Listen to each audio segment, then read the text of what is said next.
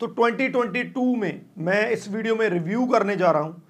बहुत सी मेमोरीज छोड़ी हैं इसने। बहुत से स्टूडेंटों ने वीज़ा लिया है, बहुत से स्टूडेंट्स का रिफ्यूज़ल आया है। सो ओवरऑल मिक्स रहा है 2022 लेकिन इसमें कनेडियन खास करके गवर्नमेंट जहाँ आईआरसीसी की तरफ़ से जो चेंजेस की गई हैं, जिसको लेकर हमने 2023 के लिए तैयार होना है तो इस वीडियो में वही चीज़ें मैं आपके साथ डिस्कस करने में एक तरह के से हम 2022 को रिव्यू करेंगे। जो भी अनाउंसमेंट्स हुई जो भी चीज़ें इसमें चेंज हुई सो सारी की सारी डिस्कस करेंगे। बहुत इंपॉर्टेंट वीडियो है वीडियो को एंड तक देखिएगा।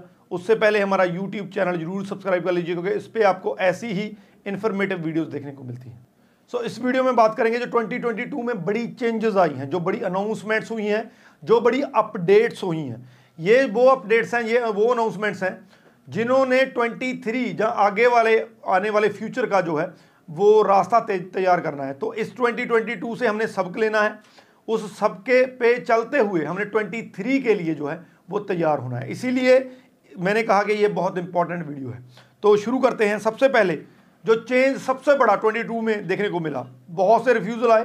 तो उसका रीज़न ये था कि एलिजिबिलिटी क्राइटेरिया कहीं ना कहीं पे बड़ी बड़ी उसमें चेंज आई आईआरसीसी की तरफ़ से जो असेसमेंट होती है एलिजिबिलिटी किसी स्टूडेंट की चेक करने की, उसमें एक बड़ा फेरबदल देखने को मिला। इससे पहले स्टूडेंट का प्रोफ़ाइल चेक किया जाता था। उस, ज़्यादा ठीक है, उसकी जो अगर परसेंटेज लो थी तो भी वीज़ा मैंने खुद 50 टू 60 की रेंज में जो है, बहुत से स्टूडेंट्स का इससे पहले 22 के पहले वीज़ा लिया था। इससे पहले अगर आपका कोर्स भी थोड़ा बहुत इधर उधर हो जाता था तो उस एस में आप उसको डिस्क्राइब कर देते थे, आपका वीज़ा आ जाता था। तो कहीं ना कहीं पे जो 22 से पहले एलिजिबिलिटी, जो असेसमेंट क्राइटेरिया था, वो इतना ज़्यादा जो था स्ट्रिक्ट नहीं था। लेकिन 22 के चलते इसको काफ़ी ज़्यादा चेंज कर दिया गया। इस टाइम पे अगर मैं देखूँ तो बहुत बड़ी गिनती में चेंज आई। हालाँकि मैं बाकी वीडियोस में ये आपको बता चुका हूँ, लेकिन फिर भी मोटा मोटा बता देता हूँ। लो अकेडमिक वाले स्टूडेंट्स को काफ़ी दिक्कत आ रही है। अगर आपका प्रोफ़ाइल जो है, वो मैच नहीं करता है आपके कोर्स के साथ तो आपको दिक्कत आ सकती है। प्रेजेंटेशन सही नहीं है। तो आपको दिक्कत आ सकती है। एसओपी जिसको बढ़िया प्रोफाइल्स के लिए पहले मैंडेटरी नहीं माना जाता था तो आज के टाइम पे एसओपी के बिना वीज़ा लेना जो है, वो ऑलमोस्ट इम्पॉसिबल हो गया है। तो ये 2022 में एलिजिबिलिटी में जो असेसमेंट क्राइटेरिया में बड़ी चेंजेस आई हैं। हालाँकि ये चीज़ें ऑफिशियल नहीं हैं, लेकिन फिर भी जितने अब तक दो थाउजेंड्स जो है फाइल्स असेस असेस हुई हैं, जो रिफ्यूज़ल आए हैं, जो वीज़ाज आए हैं, जब हम उनका एनालिसिस करते हैं तो हमको ये चीज़ें पता चलती हैं। तो एक बड़ी जो चेंज है, वो असेसमेंट क्राइटेरिया में आई है। इस असेसमेंट क्राइटेरिया को बेस बनाते हुए हमने 23 या उसके आगे तैयार होना है। तो इस चीज़ का ख्याल रख लीजिए। जो भी एलिजिबिलिटी क्राइटेरिया में चेंज आई है, उसको ध्यान में रख कर ही अपना प्रोसेस कीजिए, आगे अपनी फ़ाइल उस तरीके से तैयार कीजिए।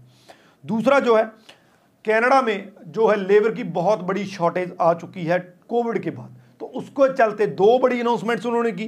पहली अनाउंसमेंट ये बहुत बड़ी अनाउंसमेंट अपने आप में आज तक किसी भी जो कंट्री में ये देखने को नहीं मिला है। हालाँकि हर एक कंट्री में स्टूडेंट जो पढ़ने जाते हैं, उनको पार्ट टाइम वर्किंग राइट्स होते हैं, लेकिन कनाडा ने इसको जो बिल्कुल खुला कर दिया, यानी कि जो भी स्टूडेंट वहाँ पे पढ़ रहा है, वो अपनी स्टडी के साथ साथ अनलिमिटेड वर्क आवर्स जो है ले सकता है। वो जितना मर्ज़ी चाहे काम कर सकता है। ये अपने आप में बहुत बहुत बड़ी अपडेट थी। तो स्टूडेंट्स को थोड़ा सा इसमें सोचना पड़ेगा कि अगर आपका जो है आप वर्क कर रहे हैं, ठीक है, लेकिन आपकी पढ़ाई को, आपकी स्टडी को नुकसान नहीं होना चाहिए, क्योंकि आगे चलकर आपको पीआर में दिक्कत आ सकती है। तो ये बहुत बहुत बड़ी अनाउंसमेंट थी। दूसरी अनाउंसमेंट जो उन्होंने की थी, जो भी वहाँ पे वर्क वीज़ा पे हैं, उनके जो डिपेंडेंट हैं, वो ओपन वर्क परमिट जो है, उसके लिए एलिजिबल है अप्लाई कर सकते हैं। हालाँकि ये चीज़ पहले भी थी स्पाउस पहले भी अप्लाई कर सकता था, लेकिन पहले ये ए या बी लेवल की जॉब चाहिए होती थी। अगर वहाँ पे कोई वर्कर परमिट पे है, उसकी जो हाई स्किल जॉब है, तभी उसका जो है डिपेंडेंट वो अप्लाई कर सकता था। लेकिन अब अगर सी या डी लेवल की जॉब भी है तो भी वो अप्लाई कर सकते हैं। तो ये जो बड़ा एक चेंज आया, जो बड़ा अपडेट आई, वो कनाडा में जो लेबर मार्केट में इतनी बड़ी शॉर्टेज चल रही है, चाहे वो अनस्किल्ड है, चाहे स्किल्ड लेबर है, उसको टैकल करने के लिए किया गया। लेकिन अपने आप में बहुत बड़ी अपडेट थी। इसके बाद बात करते हैं बैकलॉग की।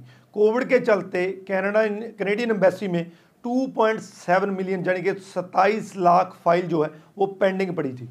लास्ट के तीन मंथ्स में इन्होंने बहुत सी फ़ाइल प्रोसेस की हैं। जैसा कि शेन फ्रेजर ने कहा था कि आने वाले टाइम में ये इसको प्रोसेस को फास्ट किया जाएगा और जो है प्रोसेसिंग टाइम जो है, वो बहुत सही हो जाएगा। तो कहीं ना कहीं पे वो अपना जो है, उस पर खरा उतरते दिख रहे हैं।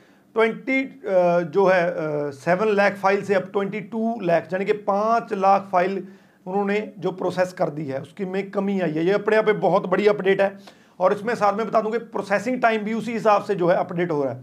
पहले जो स्टूडेंट्स का जो प्रोसेसिंग टाइम था स्टडी वीज़ा का, वो तीन या चार महीने कम से कम था।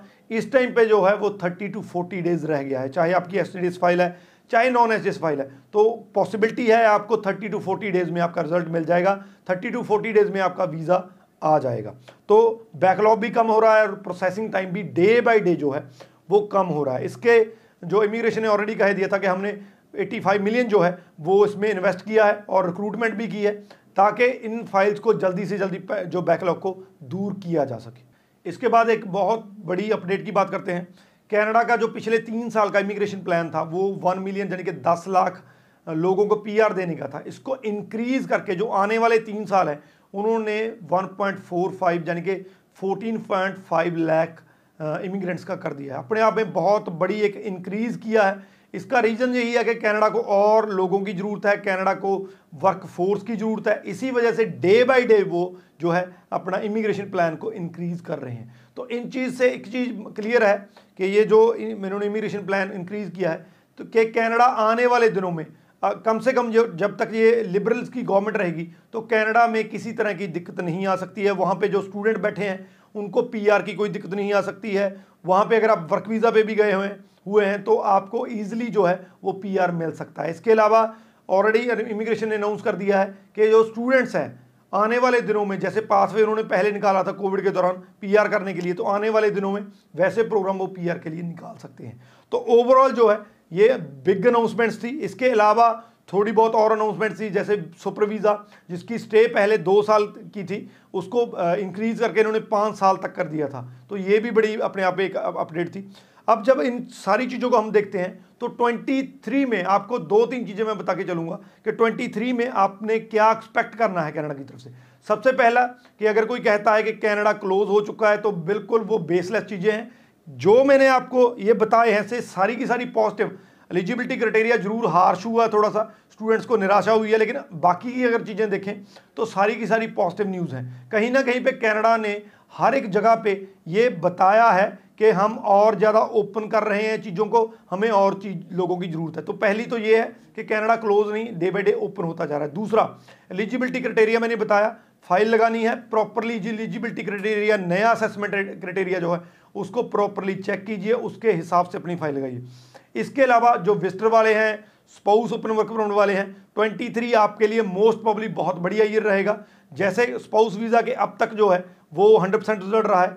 मोस्ट प्रॉब्ली ये कंटिन्यू रहेगा और विस्टर वीज़ा की फाइल्स भी लगना शुरू हो चुकी हैं। अगर आपका पर्पज़ ऑफ़ विज़िट बहुत बढ़िया है, आप पेरेंट्स हैं, कोई स्टूडेंट वहाँ पे पढ़ रहा है उसके तो आपका वीज़ा आने के चांसेस बहुत ज़्यादा है। तो 23 में, आने वाले टाइम में मुझे ये लगता है कि कैनेडा जो है, वो और ज़्यादा वीज़े देगा, धड़ाधड़ वीज़े देगा।